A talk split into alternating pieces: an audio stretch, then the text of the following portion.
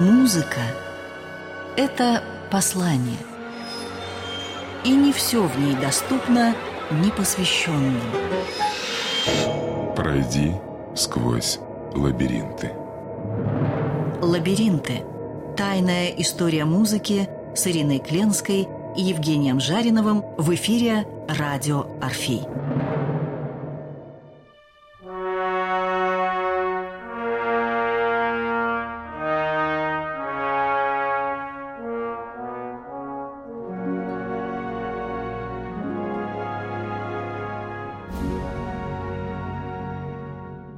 Ираним Босх, сегодняшний герой нашей программы, о нем мы будем размышлять. Таинственный человек. До сих пор люди разгадывают эту загадку, которая называется Босх.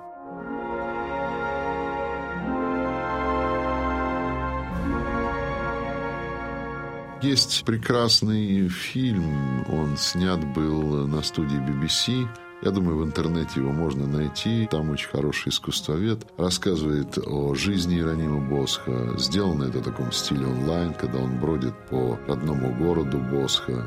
А это Нидерланды, это золотой век нидерландской живописи, это средние земли в переводе, это то, что сейчас представляет из себя Бельгия, Голландия, это Северная Европа. И вот он ходит по этому родному городу, и показывает, насколько Босх был провинциальным человеком, потому что этот город родной был глубокой провинцией Европы.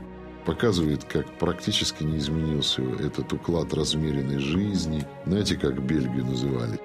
сонная корова. Вот это вот сонная корова, равно как и Голландия сонная корова. Вот это вот неторопливость, когда вся жизнь размерена минута в минуту. И удивляешься только лишь тому, что вот эта размеренная жизнь породила такого и не одного художника, потому что Босх принадлежит целой плеяде. Это так называемый золотой век нидерландской живописи. Это и Босх, и Брегель-младший, и Брегель-старший. И их разбросало по всему миру. Брегель висит в Вене, Босх, его лучшие полотна, висят в Мадриде в музее «Правда». Часть его полотен выставлена Венеции, в Америку он попал даже. Я видел Босха в Америке, «Смерть Скряги», знаменитое его полотно. Но большая часть, вот такая самая известная, конечно, в Прадо висит. А почему? Нидерланды были доминионом, что ли, испанской короны. И испанцы прекрасно грабили. И, в частности, вот эти картинки, вот эти доски. Он в основном писал на доске. Это его знаменитые триптихи. И эти триптихи, такие складные доски, это тоже традиция средневековой живописи. Он их довольно ярко расписывал и они вдруг приобрели фантастическую популярность. Ну, надо сказать, Евгений, что Филипп II был поклонником Босха и приобрел одну из лучших его картин, которая называется «Семь смертных грехов и четыре последние вещи». И эта картина, это триптих Босха, висел у него в спальне, в покоях. И говорят, что иногда Филипп подходил и долго-долго внимательно рассматривал фигуры и размышлял о вечности. Босх родился в 1453 году, умер в 1516 и никуда не выезжал, кроме одной поездки в Италию. Там он встречался с Леонардо да Винчи и вел с ним удивительные таинственные разговоры. Нам интересен Босх не только как художник, но и как композитор, потому что совсем недавно на картине «Рай радости земных» в одной из створок, где был изображен музыкальный ад, был изображен человек, на ягодицах этого человека нарисованы ноты. И вот вот американская студентка расшифровала эту музыку можно ее послушать. Она неприхотлива и проста, с одной стороны, а с другой стороны очень поучительна, потому что музыкальный ад ведь не случайно названа. Босх считал, что музыка не только вызывает высокие чувства, а чаще всего музыка вызывает у человека чувства страстные, которые его душу могут погубить. Поэтому, если вы помните эту картину, музыкальные инструменты выступают как пыточное орудие, арфа, на которой Воду, распят да. человек, труба, из которой вытаскивают вытаскивается голова, хор, который исполняет страшные песнопения. Вышла недавно книжка, я ее принесла, называется «Тайная ересь Иеронима Босха», написала ее Линда Харрис. Очень поучительная книга о том, во что, собственно, верил Иероним Босх, что зашифровано в его картинах. Как вы думаете, что это за тайны, которые хранил ну, Босх? Сначала вот э, то, на что вы обратили совершенно справедливо внимание, это музыкальные инструменты, которые воплощают на его картинах музыку, полную страстей. Действительно, еще Лев Толстой в своей знаменитой крейцеровой сонате, рассказывая об этом великом произведении, говорил, как это произведение вдохновило его главного героя на убийство собственной жены. И Толстой по этому поводу как раз сокрушается, и он тоже, можно сказать, что вслед за Босхом рассуждает о страстной природе музыки, что музыка, она не только может быть музыкой сфер, она не только может возносить душу, она не только может быть ангельским пением, но она может развращать душу, она может развращать душу страстями, страстями земными, быть соблазнительной и прочее. Кстати сказать, это, мне кажется, в современном плане, ведь Босх очень воспринимается как современный художник, потому что многие находят в нем некие пророческие откровения.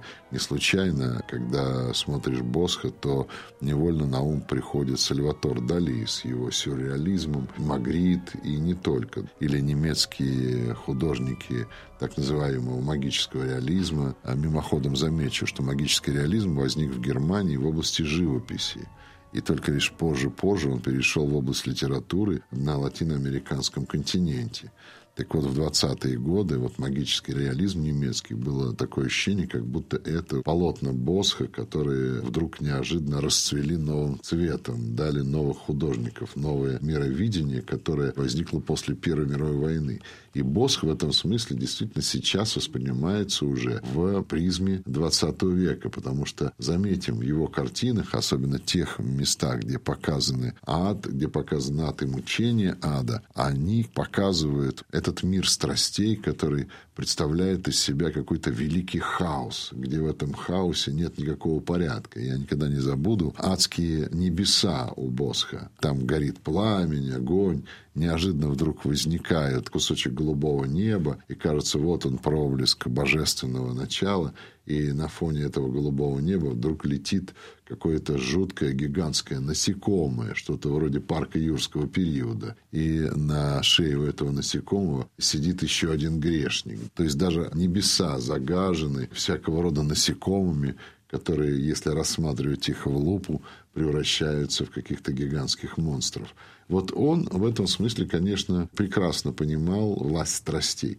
Но вот ну, а он можно... жил в эпоху 15-16 века и был знаком с итальянским возрождением и был в Италии. Так я понимаю, прожил он немногим более 60 лет. Для того периода это довольно большой срок. Он, значит, был мудр. Люди жили тогда быстро и ярко, и, значит, он многое видел. Тем более для тогдашнего человека он много путешествовал, потому что добраться из Нидерландов до Италии той же самой, через всю Европу практически на юг, дорогого стоило. Но интересно еще вот, что этот сад знаменитый, где есть створка с музыкальным адом, этот триптих создавался не для церкви, он создавался для частной коллекции, для светского человека. Это герцог Насау Бред, который будет потом приближенным Карла V. Так вот, он повесил эту картину в своем зале, и когда устраивались пиры, гости разгадывали картины Босха как ребус. Сначала створки были закрыты, все блуждали рядом с этой картиной, делились впечатлениями, и потом, когда приносили первый бокал вина, створки раскрывались, и люди вступали, как пишут в воспоминаниях, в интеллектуальный спор. Они видели ад, который раскрывается перед ними в тот момент, когда они наслаждаются жизнью. Работы Босха назывались «закусками».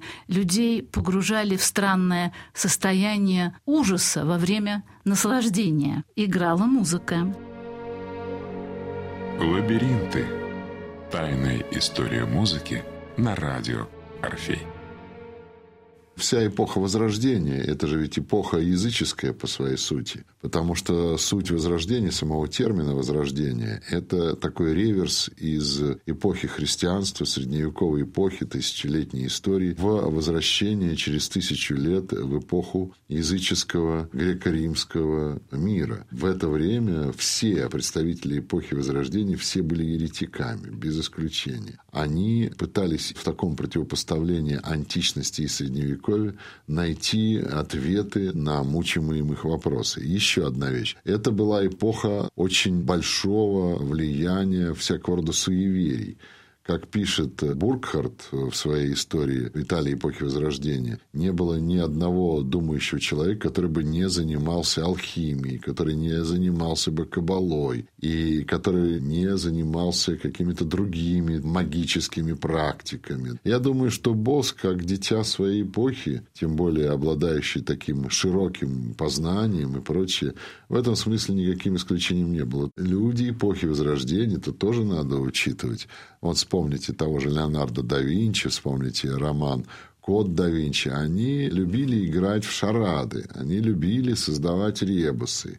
А в этом смысле они считали, что они приближаются к самой природе, потому что самый большой ребус для человека, то есть этот ребус является великим испытанием и соблазном, является сама природа. Они, например, любили очень зарисовывать насекомых, зарисовывать растения, травы. Если мы посмотрим на картины Босха, мы увидим, что он мало чем отличается в этом смысле от Леонардо да Винчи, от Дюрера, вспомним знаменитого зайца Дюрера, что он рисует вот этих насекомых, насекомых, которых он увидел из личного опыта, но вставляет их в адский мир он рисует или пишет всевозможные фантастические растения, которые наверняка он преувеличивает, но берет из природы. В этом смысле, ну, если сказать, он действительно идет по пути магизма. А магизм – это прежде всего превращение природы в нечто сакральное, вот нечто божественное. И играть с этой природой в непрекращаемую шараду, в непрекращаемое разгадывание ее загадок. Кстати сказать, именно в эпоху Возрождения при Галилео Галилее зарождается современная наука,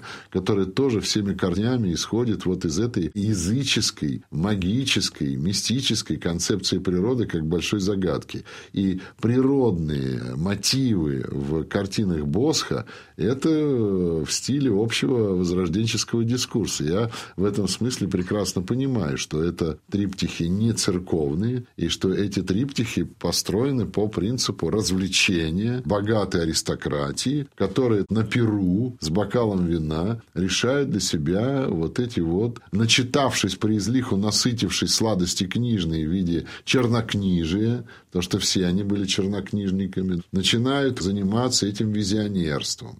Это одна сторона только картин Босха, потому что, как утверждают современные историки и современные знатоки Босха, есть другая сторона. Я видел, как в одном знаменитом издании западном написано, что нельзя Босха напрямую экстраполировать на сюрреализм, например, того же Сальватора Дали, что надо его рассматривать в так называемых параметрах исторической драмы. Если его рассматривать в параметрах исторической драмы, то он для своего времени воспринимался как реалист – но реалист магический – Книга, которую наверняка он читал, когда писал картину «Сад земных наслаждений», это очень популярная в то время книга, которая называется «Видение Тунда». Тунда – монах. Написано, это была книга в 1480-х годах. Он делился своими ощущениями после своего удивительного путешествия в загробный мир. Он посещал ад и рай и очень подробно описал его. У Босха в этой картине, если вы помните, образ грешников, которые скользят по льду и не могут остановиться. Они все все время на грани того, чтобы упасть. Упасть, но не падают. И дальше много символов, которые трактуют люди, занимающиеся символикой, очень по-разному. Например, любимое изображение совы как знак и символ мудрости у Босха, этот символ, приобретает совершенно новое и странное значение. В картине изображено, как человек обнимается с совой. Можно трактовать, что это предпочтение мудрости любовным утехам. Но сова – это, с другой стороны, символ Сатурна. А Сатурн – это, как правило, люди, рожденные рожденные под этим знаком, хмурые, нервные, занимаются бродяжничеством или науками. И сова – знак тьмы и темных сил, и также человеческой слепоты и глупости. И дальше это напоминание человеку, что он объят тьмой, и только выбравшись из объятий тьмы, можно увидеть свет, потому что второй символ, который в этой картине очень важен, это шар. Босх увлечен Эмпидоклом, который считал, что материальный мир весь шарообразен. Внутри вражда, снаружи, а любовь внутри. Но теперь вражда заполняет наш мир, и вражда поселяется внутри. Как быть, как выйти из этого шара? Лабиринты. Тайная история музыки на радио Орфей. Раскрывать картины Босха можно просто посмотрев определенные алхимические трактаты, астрологические трактаты, каббалистические трактаты, посмотреть, какие образы они там используют. И самое главное, учитывать, что эти все люди были стихийными естествоиспытателями. Вот когда вы сказали про скольжение по льду, то я читал одну из интерпретаций, где речь шла о том, что это символ так называемой недальновидности человека, который живет и не заглядывает в будущее. И вот этот вот скользящий по льду конкобежец, он как раз у Босха будет всегда символизировать обывателя, который живет сегодняшним днем и не думает о будущей жизни. Но это одна из трактовок. А вы посмотрите, сколько у него образов рыбы. Рыба, которая что-то заглатывает, фантастическая рыба. Это же опять-таки в наблюдение ихтиолога, естествоиспытателя. Это очень было модно вскрывать живой организм. А вы посмотрите, сколько картин у него, где вываливаются внутренности. И это опять-таки дадим дань Возрождению, которое любило вскрывать трупы. И именно в эпоху Возрождения впервые появится аутопсия. И с этого начнется, по сути дела, современная медицина. И создается такое ощущение, как будто Босх явно присутствует во время аутопсии тех или иных трупов. Это было очень модно потому что в эпоху Возрождения, как пишет Филипп Ариес, самым дорогим подарком считался атлас человеческого тела. И этот атлас человеческого тела можно было сделать только на личном опыте. А предмет брали из склепов своих родных, и у каждого аристократа был свой кабинет аутопсии, где он с удовольствием занимался вскрытием своих же собственных предков, а потом заказывал художнику рисовать атласы человеческого тела. Явно Боск находится в этой традиции. Он как бы заглядывает в тайны природы и видит ад в том, что взгляд обывателя никогда не увидит. И, конечно же, он насыщенный интертекстуальностью таинственных текстов, он, по сути дела, создает вам бесконечный таинственный текст, являющий собой странную энциклопедию. Кстати сказать, энциклопедии в это время бывают очень популярны. Мы знаем, что Шекспир, он только и писал все свои 38 пьес, опираясь на двухтомную энциклопедию. Тогда все зачитывались подобными энциклопедиями. Вспомним того же Монтени, который пишет что-то вроде энциклопедии и называет это своими опытами, да, или эссе, если в оригинале. Вот Босх тоже в этой традиции, он дитя своего времени. Это не просто какой-то человек, появившийся ниоткуда в каком-то провинциальном городишке, где все вроде бы были такие же сумасшедшие, как он. Нет, это человек, встроенный в эпоху Возрождения. Это человек, который прекрасно, как и любой гений, ощущал, что же требует эта эпоха от художника. А она требует эксперимента. Она освобождает художника, грубо говоря, от диктата церкви. Это процесс секуляризации. Вот это вы важную высказали мысль от догмата церкви, потому что многие исследователи считают, что он был катаром. Катарское направление в христианстве – это было одно из самых сильных и мощных в средние века. Особенно оно было распространено в Северной Европе, где Босх жил. И смотрите, есть еще одна картина Босха «Брак в Кане Галилейской», «Брак в Кане». Смею напомнить, что это первое чудо Христа, когда он да, обратил да, да. воду в вино. Но интересно, евангельские сюжеты Босхом решаются с точки зрения катарского направления. Например, образ волынщика. Волынщик сам по себе – это тот человек, которого не очень уважали музыканты и община. Это человек, который играет на инструменте, напоминающем фаллический символ, и кроме того, он ассоциируется всегда, волынчик, с кутежами, пьянством и похотью. А плотские страсти – это самая опасная ловушка дьявола. Так вот, катары считали, что, изображая этот символ, они напоминали людям о том, что нужно сдерживать и удерживать свои страсти. Еще одна вещь возле этого волынчика – полумесяц. Для катар полумесяц – это символ сатаны символ, который нужно попрать. И основные блюда, которые, как мы видим, на этой картине подаются. Перед Христом просто круглая золотая тарелка, а блюда, которые несут гостям, это лебедь и кабанья голова, которые украшены полумесяцем. Вы вспомните его знаменитую картину «Сад земных наслаждений», центральная часть, где показывают грех совокупления массового. А это же ведь тоже была катарская практика, потому что, еще раз говорю, это вообще не христианство. Катары ведь отрицают само существование Бога. Он демиург, по-гречески означает ремесленник, который создал материальный мир, в котором заточил бессмертную душу Софию. И таким образом происходит великий конфликт между духом и телом. И поэтому главная задача катаров – это не верить в Бога, не верить в материальный мир, а разрушать его. И одно из разрушений направлено против разрушения семьи и брака, который считается у христиан малой церковью. И поэтому катары отрицали брак и совершали в некогда известных церквах свальный грех. Считалось, что не надо заниматься служением семьи, нести ответственность перед детьми, что он освобождает в этом смысле человека от полной власти бога-демиурга, который по катарам воплощает чуть ли не зло. И вот этот вот свальный грех представлен в этом знаменитом триптихе, висящем в музее Прада. Ну, Он так называется «Адская музыка». Когда вы берете художников Возрождения, и они пишут вам ту же Мадонну, которая является собой абсолютную человеческую сексуальность, то они прикрывают это, конечно, Мадонной. Но к Мадонне эпоха Возрождения не имеет никакого отношения. Хотя бы потому, что по канонам христианства лик Мадонны так светится, что он не может совпадать ни с одной из женских воплощений. А чаще всего моделями для этих Мадон брали проституток или своих любовниц и так далее. Это известный факт. И поэтому вся эпоха Возрождения – это редиции в еще оставшиеся христианские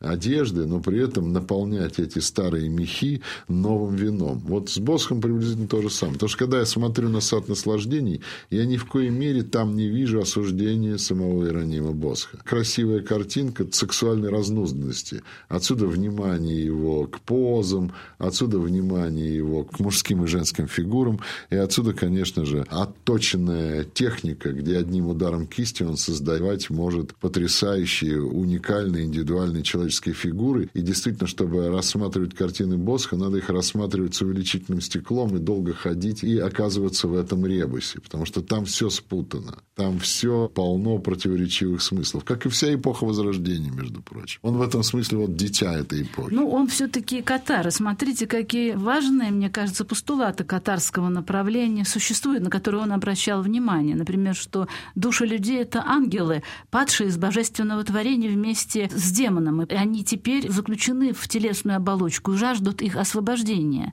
Христос — сын единственного истинного Бога, который послал Сына в этот мир, чтобы погибшим всем ангелам дать возможность спасения. Они все время повторяют фразу Иисуса Христа, и э, любят они очень катары, чтят Апокалипсис Иоанна, где говорится «Я не от мира сего, а от того мира, где истинный Бог». А этот мир — это творение зла. Он погряз в зле, но он не исчезнет сам собой. Он исчезнет только тогда, когда души всех людей претерпят преображение, когда они напитаются светом, когда они пройдут этот путь очищения. Как пишет Гумилев, катарская ересь является воплощением антисистемы. И если бы катары победили в той знаменитой борьбе с христианством, а имеется в виду 13 век, юг Франции, то, как пишет Гумилев, у Европы не было бы никаких шансов выжить, потому что катары – это апокалиптически настроенная ересь, которая предполагала, что человек должен лишиться плоти, перестать быть плотским и в этом смысле превратиться, грубо говоря, в некую космическую энергию, космическую силу, когда его душа сольется с вот этой самой Софией.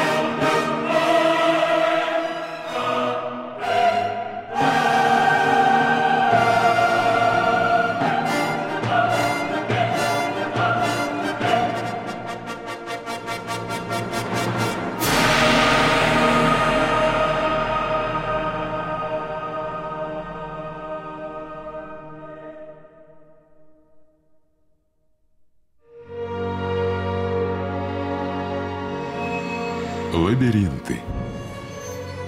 Тайная история музыки.